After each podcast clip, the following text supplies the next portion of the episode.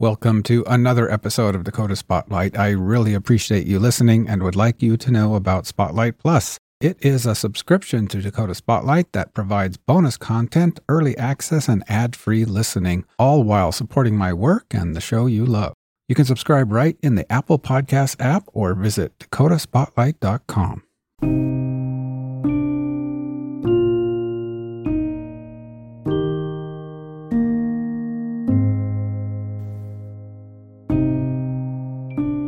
You're listening to Dakota Spotlight, Season seven, Call Me Shelly, The Mysterious Disappearance of Michele Julson.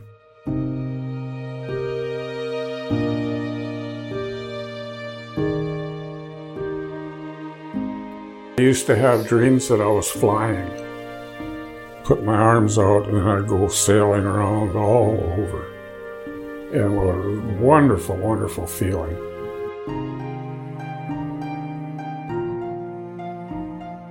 I woke up and I looked at the ceiling and I said, God, as long as I'm up there flying around like that, would you please let me sail over where Shelly is?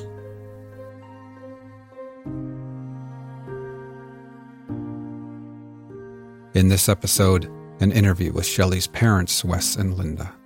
We'll also meet retired Bismarck police officer Rob Carvell. He responded to the original missing persons call in nineteen ninety-four and reinvestigated Shelly's case in two thousand sixteen. That and more coming up. But before we get started, I want to share this.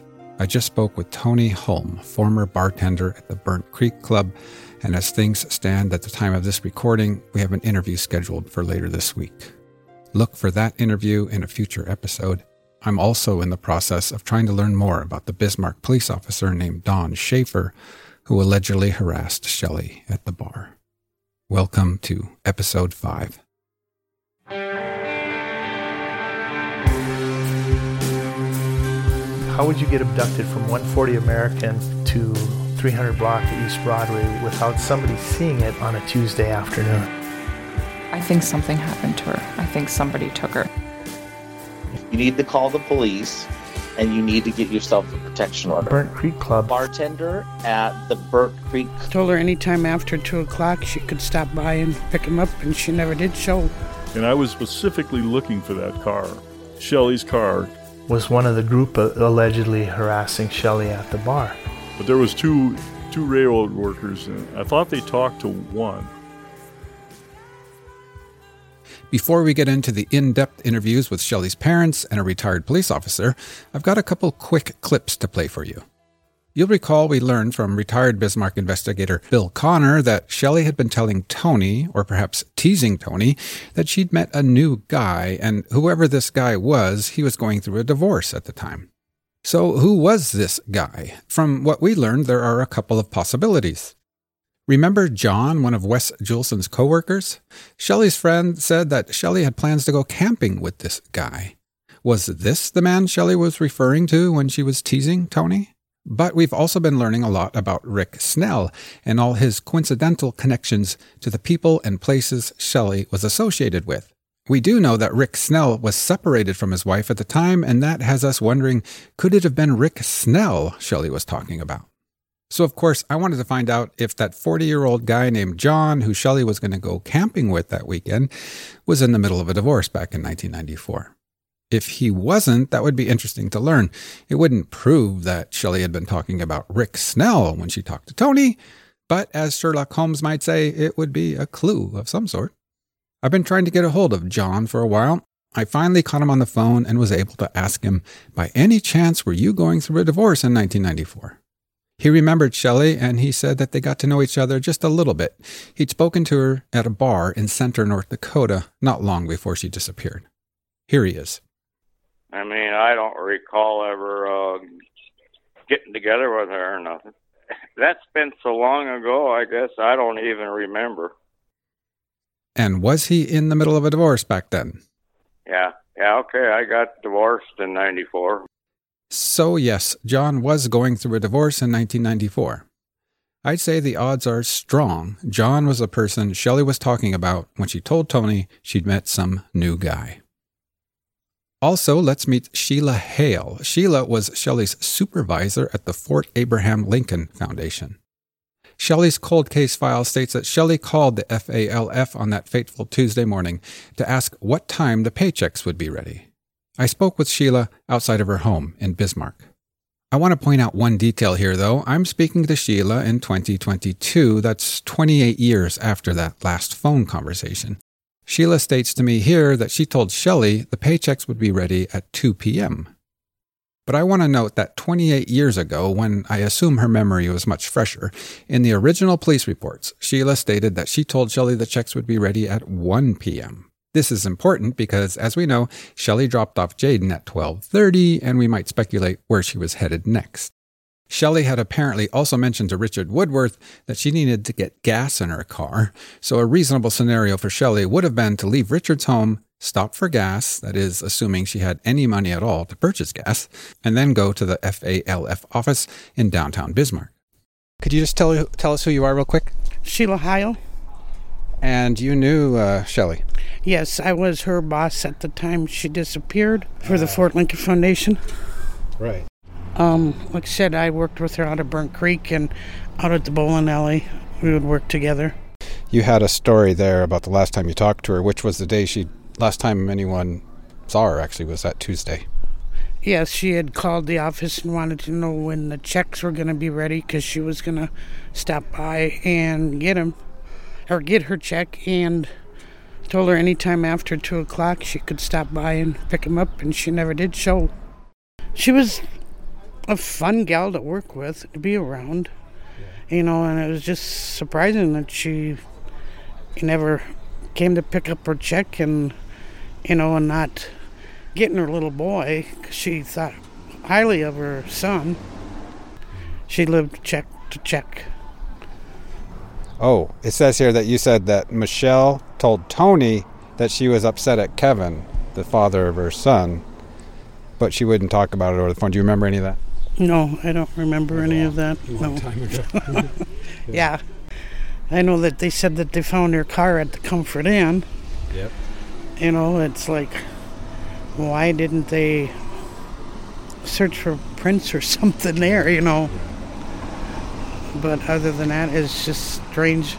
Then I heard rumors that she um, took off with some guys that worked at the railroad that were staying there. Do you think she would have left her son like that? Or? No, I don't. Not at that time, I don't think she would have.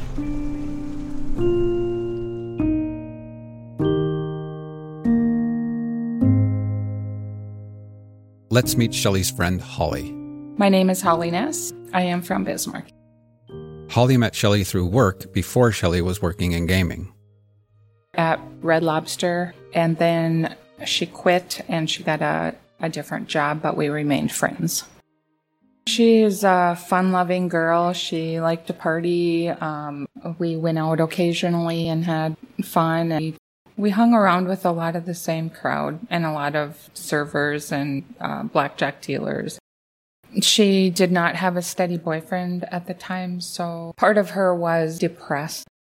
She did some drugs. It was like marijuana. I mean, I don't think she was ever into anything more than that. Do I think she ran away? I don't. I really don't. I think somebody took her. I really do. I wish that um, there would have been more investigating from the people that said they saw her in Detroit Lakes. If they did say originally that they talked to her, but I don't know that they went very far with to see if she was actually still alive. Hello, dear listener. This is James, host of Dakota Spotlight, inviting you to subscribe to Spotlight Plus. For as little as five dollars per month, you will get the warm feeling of supporting the show and also unlock access to bonus episodes, get the episodes early, and listen ad-free. That's right, no more ads. Apple users can subscribe to Spotlight Plus Standard right in the Apple Podcasts app. If you want to dive deeper and get even more exclusive benefits, subscribe to Spotlight Plus Premium or Spotlight Plus Ultimate. Go to dakota spotlight dot com for more details. I'd like to introduce you now to retired law enforcement officer Robbie Carvell.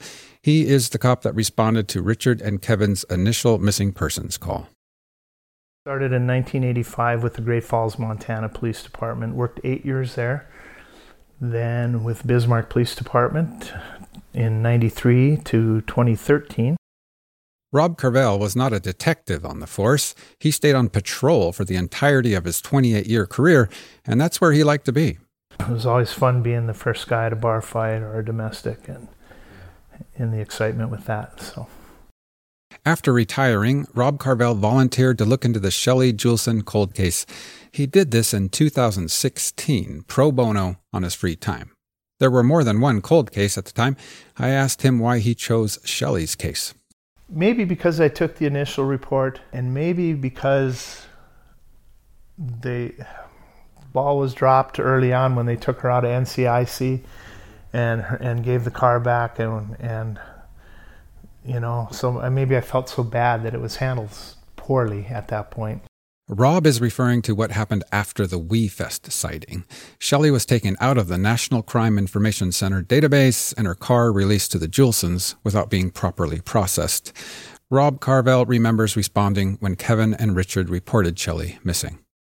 Like nine forty in the evening, I got called to one forty American, which was Richard's uh, a trailer, and Kevin was there. Jaden, their son, his three-year-old son, I did not see. They said he was sleeping in the back.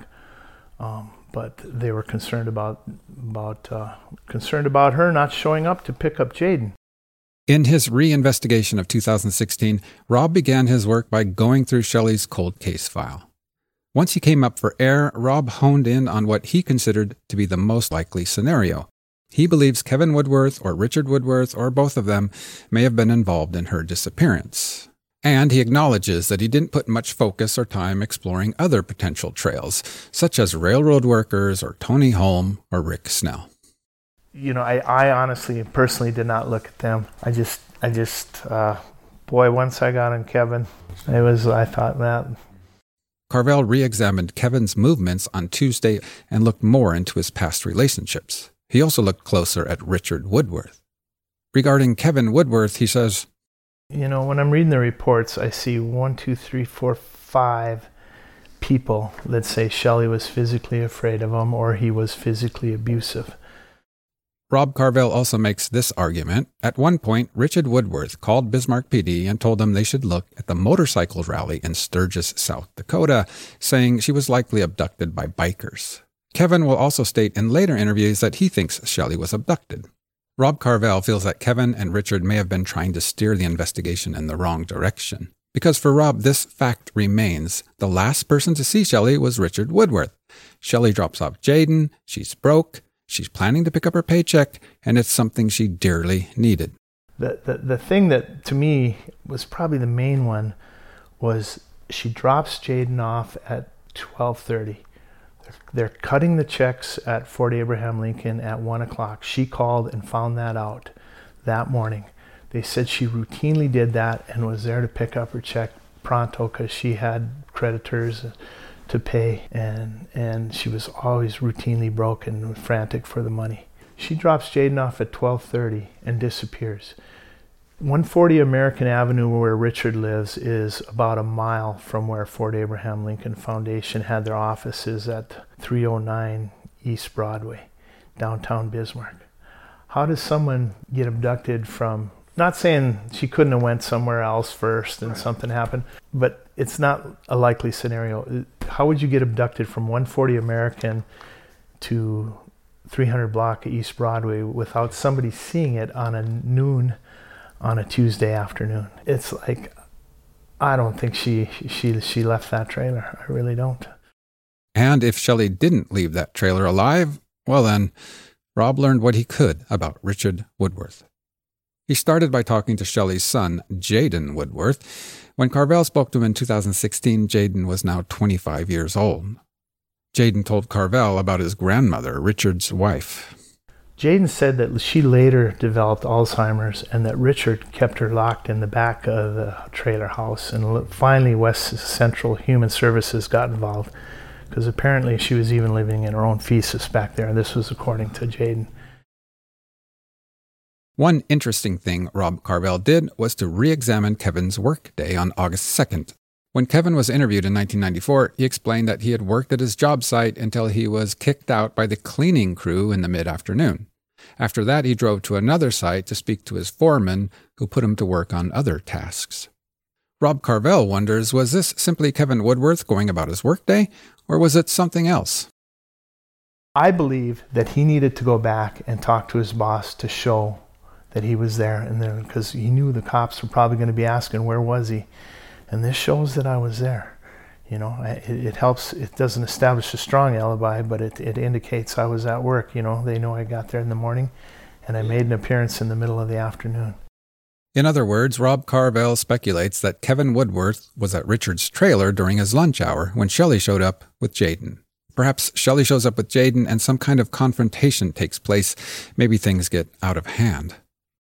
This incident happened. Uh, you know, it doesn't, wouldn't surprise me if he kept pushing the pushing the envelope with her, or if he just meant to scare her one time or hurt her and it went too far. This would be a good time to remind ourselves that nobody has been arrested or charged with Shelly's disappearance, and that everyone is innocent until proven guilty in a court of law. Also, Kevin Woodworth has respectfully declined to comment on our reporting. A background check we did on Kevin only shows one minor traffic violation. I asked Rob about Tony Holm, bartender at Burnt Creek Club.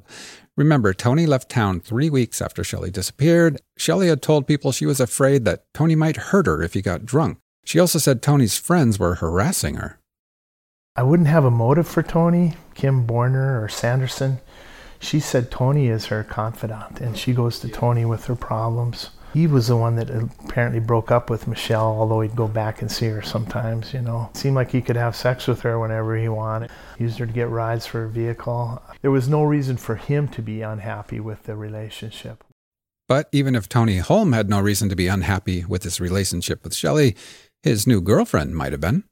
And I, I don't know what kind of history Jenny has, you know, and before that or after that, I didn't ever looked at a criminal record. I did, however. We ran a background check on Jenny. She has no serious criminal record. The only things listed are a couple of minor traffic violations. And of course, you got to play the odds. You, you know this, that they're going to look at the husband or the boyfriend closely, and a male before a female is more and more propensity for, for a homicide. Another thing that Rob Carvell discovered was that a handgun belonging to Kevin Woodworth had turned up in Fargo. The gun is taken off some guys doing some drug dealers in Fargo, and the A T F traces it to Kevin. So the police talked to Kevin and asked him, hey, what's your gun doing in Fargo? He said, well, it must have been stolen. Kevin had a theory of who might have stolen his gun, a friend he let stay with him for a while who stole some other things. And they got most of the stuff back. You know, it was just like cologne and some shirts and maybe some, like, little bit of jewelry, a watch or something. Rob Carvell finds it suspicious that Kevin didn't know his gun was missing. I can't imagine that if I got people somebody stole from me that I wouldn't check my handguns. That just didn't ring true to me. On the other hand, if I kill someone with a gun, I'm not selling it either or giving it away. I'm throwing it in the river. And and I think most people would, but and, and I'm not saying, you know, who knows if Shelly was killed, what what, what were the means? I don't know. Another thing Rob Carvell did was speak to Kevin's brother. He asked him outright if he thought his father and brother were capable of having killed Shelly. Rob says his answer surprised him a bit. He didn't say no, he didn't say yes. He just said, I don't think they're smart enough to get away with it. Another thing on Rob Carvell's mind is this. So Richard lives at one forty American, and now Kevin moved, I think it was maybe roughly ninety-eight, to two thirty-nine Boeing, which is a trailer court directly behind. That's right. Up until very recently, Kevin lived next door to his father, Richard, with adjacent yards. Richard or Kevin could walk out their door, walk into their backyard, and be in the other yard within a few seconds. Rob Carvell says that with cold cases like this one, it's tempting to speculate about where a body might be buried. I actually talked to some of the detectives about getting a... a a dog down there, a cadaver dog. The, the trailer that Richard lived in has now been towed out of there, and somebody else is in there. As you will hear later in my interview with Wes and Linda, the Julsons question how police handled their daughter's case, especially in the long run. As we've learned in episodes one, two, and three, Detective Walls, Emmert, Thompson, and others did initially take her disappearance seriously. Lieutenant Heinley asked B C I for help with an aerial search and with polygraph tests. Emmert prowled through the Bismarck gaming scene looking for answers. Walls and others sniffed out hotels and performed interviews. What comes into question, however, is several things that Bismarck P D did not do. They didn't treat some key places as crime scenes. They didn't question a police lieutenant, one of their own. And what about those one hundred four pages missing from Shelley's police file?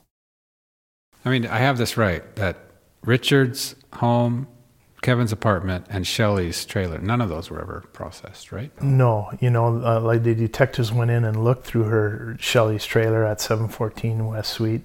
No, they never processed the trailer, never processed the car.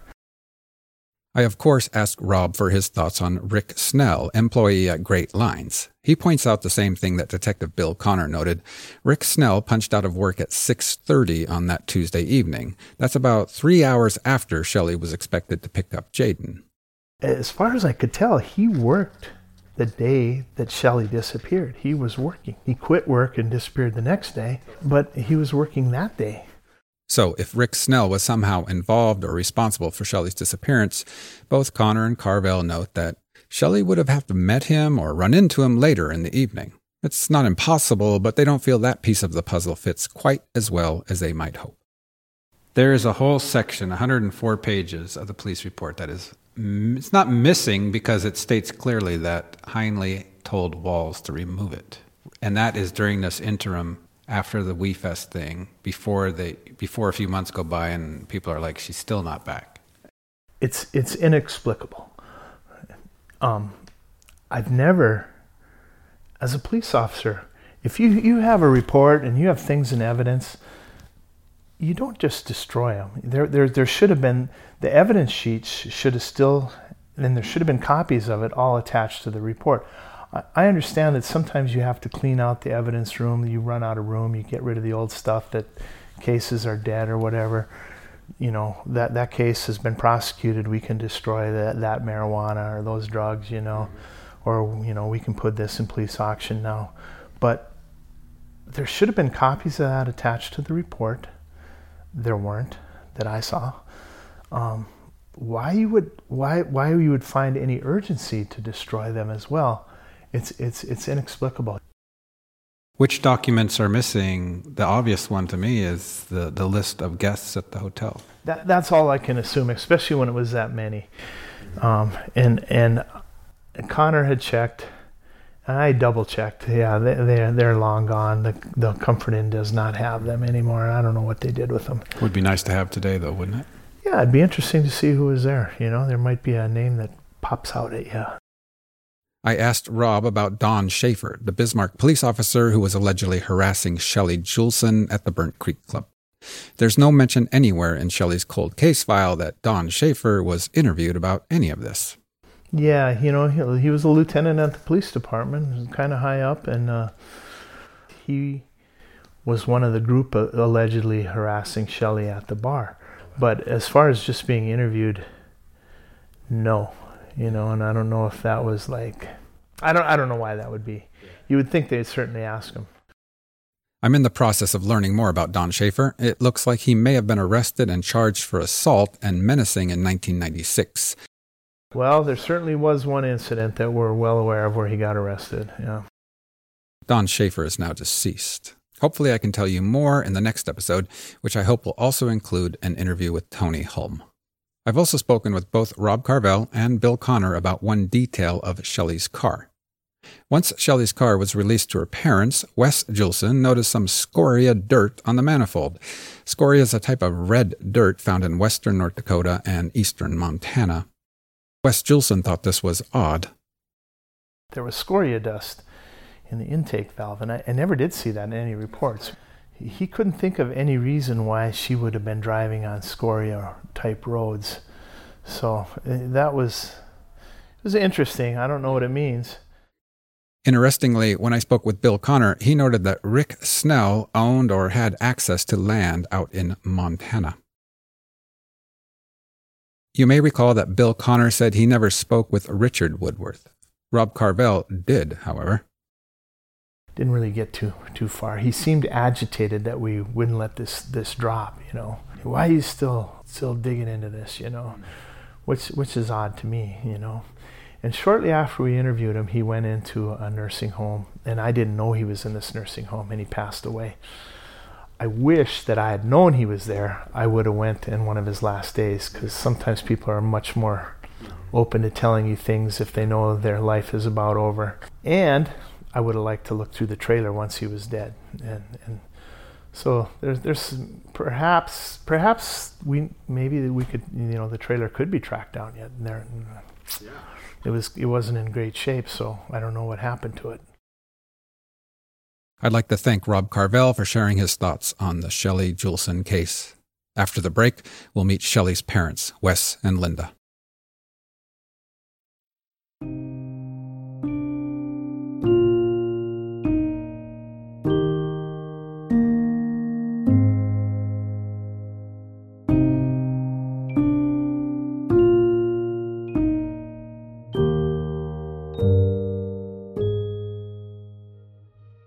Wes and Linda Julson live in Center, North Dakota. I sat down with them recently in their kitchen. They served me coffee, showed me photos of their daughter Shelly and her brother Sean, who passed away in two thousand five. One thing about Shelly was she was very caring about other people. And I possibly could be probably talked into helping somebody, and then that help went sour. And something happened that way, because she just she was she opened her heart to just about anybody, I think, and uh, you know, she was a caring person.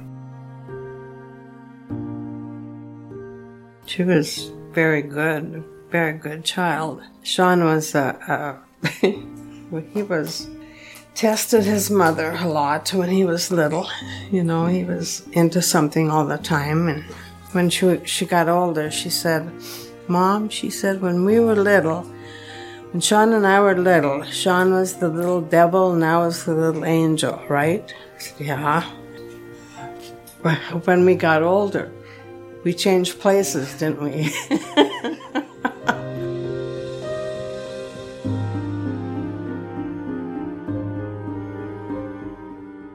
That's, you know, her humor.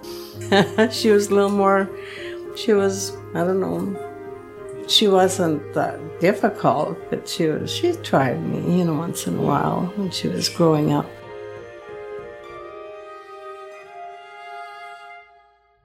I asked the Julsons if they thought Shelly might have just ran off. I don't think so, you know, like I said, she was so proud of her little boy. I mean, she looked forward to that check. She'd pick up that check first, you know, it's whatever she did. Linda recalled a memory that she feels demonstrates Shelly's concern and love for her son. Linda was babysitting Jaden one day and took him outside to play. Shelly tried to call her mom on the phone a few times, but wasn't able to reach her. She was trying to get a hold of me, you know, to see how he was, and uh, she, when she couldn't get a hold of me, she was pretty worried, you know, something had happened to him, you know. And, uh, you know, that's the way she was. Shelly had complained about a member of the police force at work. Well, the guy that was harassing her was still in the force.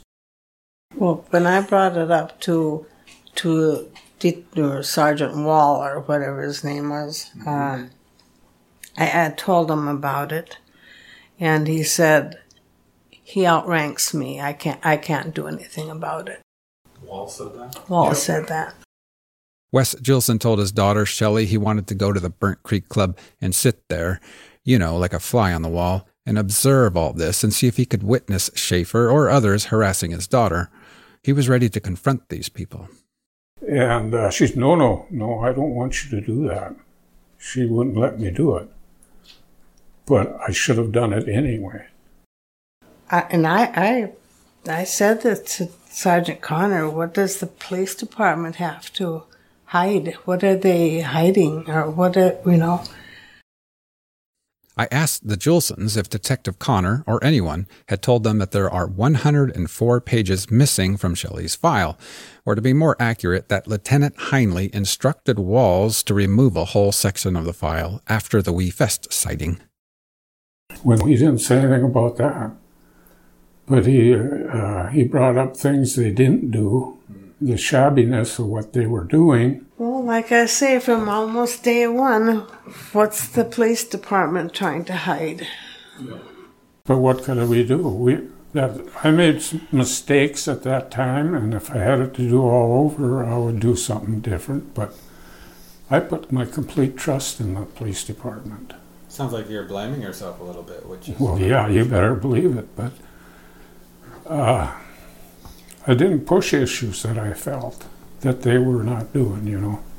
And I probably could have. And like I say, if I had it to do over, I'd make different ways that I would have handled it. But we we, we trusted them. We thought they were going to do their, their job, you know, the best that they could. I told them, I said, did you ever uh, check the crawl space under this trailer? And they said no. As you can hear, the Julsons have some animosity towards the police department. And I always will have. Because I don't think they did any kind of a job at all on trying to find Shelly. And of course, I mean, after it hit that, hey, she's really gone, you know, it, it, was, it was tough. That's that's that Detective Wall. Even he told me she's twenty-six years old. She can go if she wants to. I asked the Julsons if they felt their daughter was afraid of Kevin. I think she was. You know, um, there was one time I, I would go down and stay with her sometimes when on my days off, and there was one time that he wanted to talk to her. And uh, she was very hesitant about it, and she wasn't saying too much. And I said, Shelly, I said, are you scared of him? And she said, yeah. They had an incident where, you know, I mean, she she was uh, like to go out, have fun. Yeah. And uh, Kevin was had Jaden, and uh, when she went to get him the next morning, he wasn't going to let her, let her have him. And the police, that's in the report too, police were involved.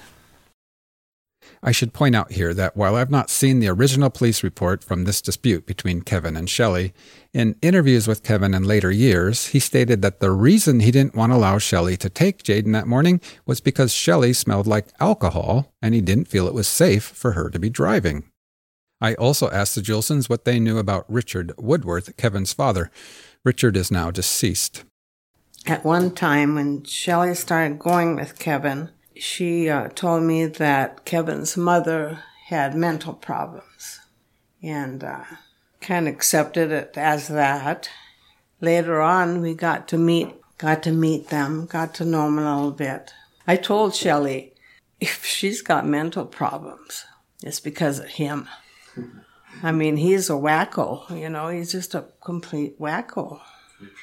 Yes, I thought he was. A lot of times I thought, well, Kevin just kind of acted like he thought, you know, that thought the world of him, and didn't say much about his mother. She was a very nice person. She really was. Linda also recalled for me one of the first times she spoke to Kevin after Shelly went missing. Kevin and Richard had, would have had been two of the last people that had seen her, and I was wondering... I asked Kevin, what was she? Did she seem like something was bothering her, or did she, you know? And and then he uh, turned to his dad and he said, "Well, we didn't see Michele, did we? Did we?" I said, "Kevin, you had to have because you had Jaden, you and you had to take him home, back home." Oh, oh, yeah, that's right. No, it didn't seem like anything was bothering her. And what about Tony Holm, I asked them. Well, she wasn't happy with how he treated her. You know, he was, um, um, she was dealing blackjack out there, and he was working, and and he'd be hanging on other women, stuff like that, which hurt her feelings. She did tell me at one time that um, He was, you know, he, he came knocking on a door and he was drunk or under the influence of something, and and uh, she didn't let him in. She did tell me that. The Julsons recalled a couple of other ways that Shelly had been getting harassed. Well, she, I remember Shelly saying that some woman would go through her, the lot, you know, screaming and hollering, leaving him alone or something. And maybe it was Tony's new girlfriend. I don't know. I... She had called a couple of times. One of the cars that she had when she was at work, and then she got up the next morning, and she said she had two flat tires. And they were on the same side of the car, and they were right in the middle of the tread. And me being what I am and things that happen with vehicles, I kind of poo-pooed it as she run over a stake or, or something, being they were both on the same side. You know, so I kind of poo-pooed that away until not much later, of course. And her car, the, the Thunderbird she drove, they had just taken the emblems off of the side of the car, destroyed them, and keyed the car. Wes Julson spent a lot of time looking for his daughter, Shelly. He traveled to eastern North Dakota and to Minnesota several times. I went to hospitals, and I went to all different places and gave them posters and stuff. Just about every place I could think of to put them. I went to sheriff's departments, I went to fire stations, uh, and put posters up. Yeah. So then I went to, she, being she worked in the gambling thing, I took off and I went to uh, the casino over there in case she'd mm-hmm. want to get a job there or something, you know, if she was. Mm-hmm. And at the casino I went in and I asked them, I said, can I put up some posters on my daughter? She's been missing for a while. No, you can't do that. More or less escorted me out of there. But on the way back to this motel then, there was a highway patrolman sitting on the side of the road. And this was after the WeFest was getting over, you know. I stopped and I walked up to him, and I had a poster. I said, sir, I said, I was just out at the casino out there and they wouldn't let me put this poster up. And it was a sergeant of the highway patrol in Detroit Lakes there. And he looked at me and he looked at the poster and he said, you go back there and you tell them that I said they should post them. Well, I never did go back. So I, but I was really amazed at how it affected him even. And he, but he told me, he said, you don't ever want to come looking for a missing person in Wheat, in the WeFest. He said, because you will never find them. And he was honest about it, because there were, what, thirty, forty thousand people there or whatever it was. I found out people were taking those posters down around the area here anyway, about as fast as I was putting them up. Really? In Center? Yeah, well, not in Center, in Bismarck. Oh. And I don't know about out on the road. I think they even took some of them down, because I'd check them whenever I went back to Detroit Lakes or whatever. In Detroit Lakes, I went to places that people said they thought they had saw her there, you know, and this and that. So I went to those places and checked. And I even, very interesting in some ways, when I was putting these posters up, I didn't realize that there were so many people missing. And I talked to people, and it was hurtful. But I'd show them the poster and say, my daughter's missing. And some of them would cry. Mm-hmm. Some of them were real supporting my looking. But there were some that told me, she's not alive. She's been cut up and butchered oh. and raped and everything. People told you that? Yes.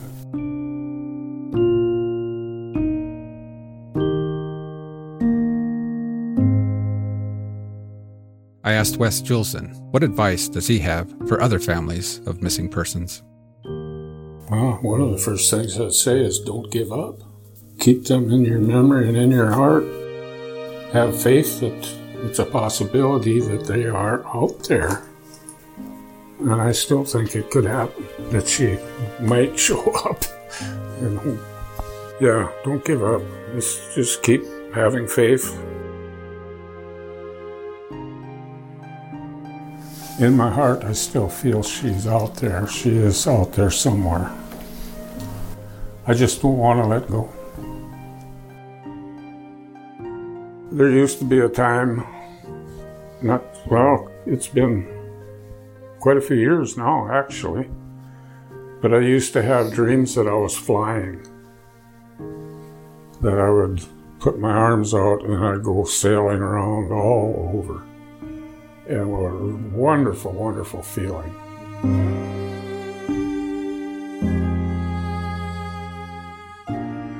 And it got so I could really go and do this, and then I got to thinking, well, I can even pick up a passenger.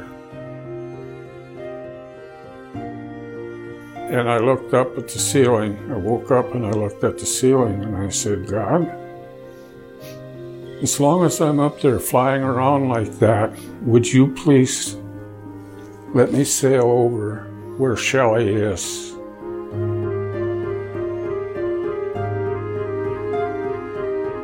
And then I woke up completely, and I haven't had that dream since.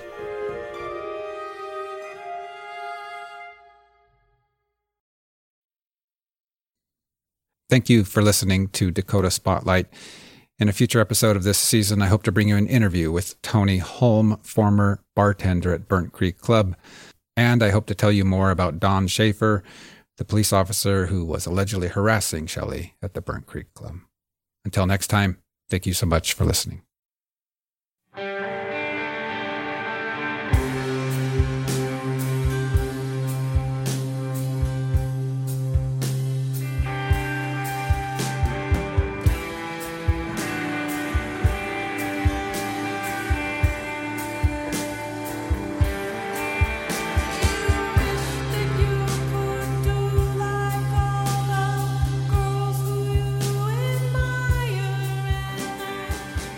Dakota Spotlight is a production of Forum Communications, written, researched, and recorded by me, James Wallner.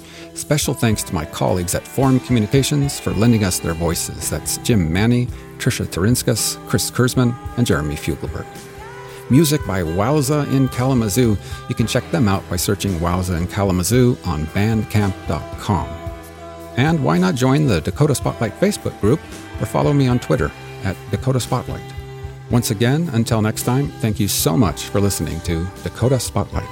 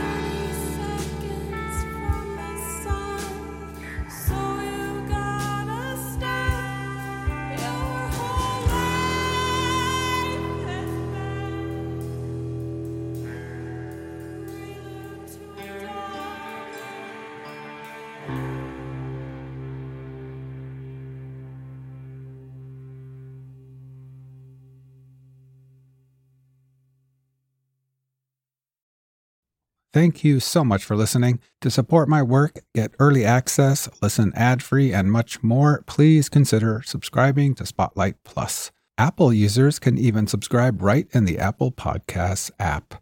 Learn more about Spotlight Plus at dakota spotlight dot com.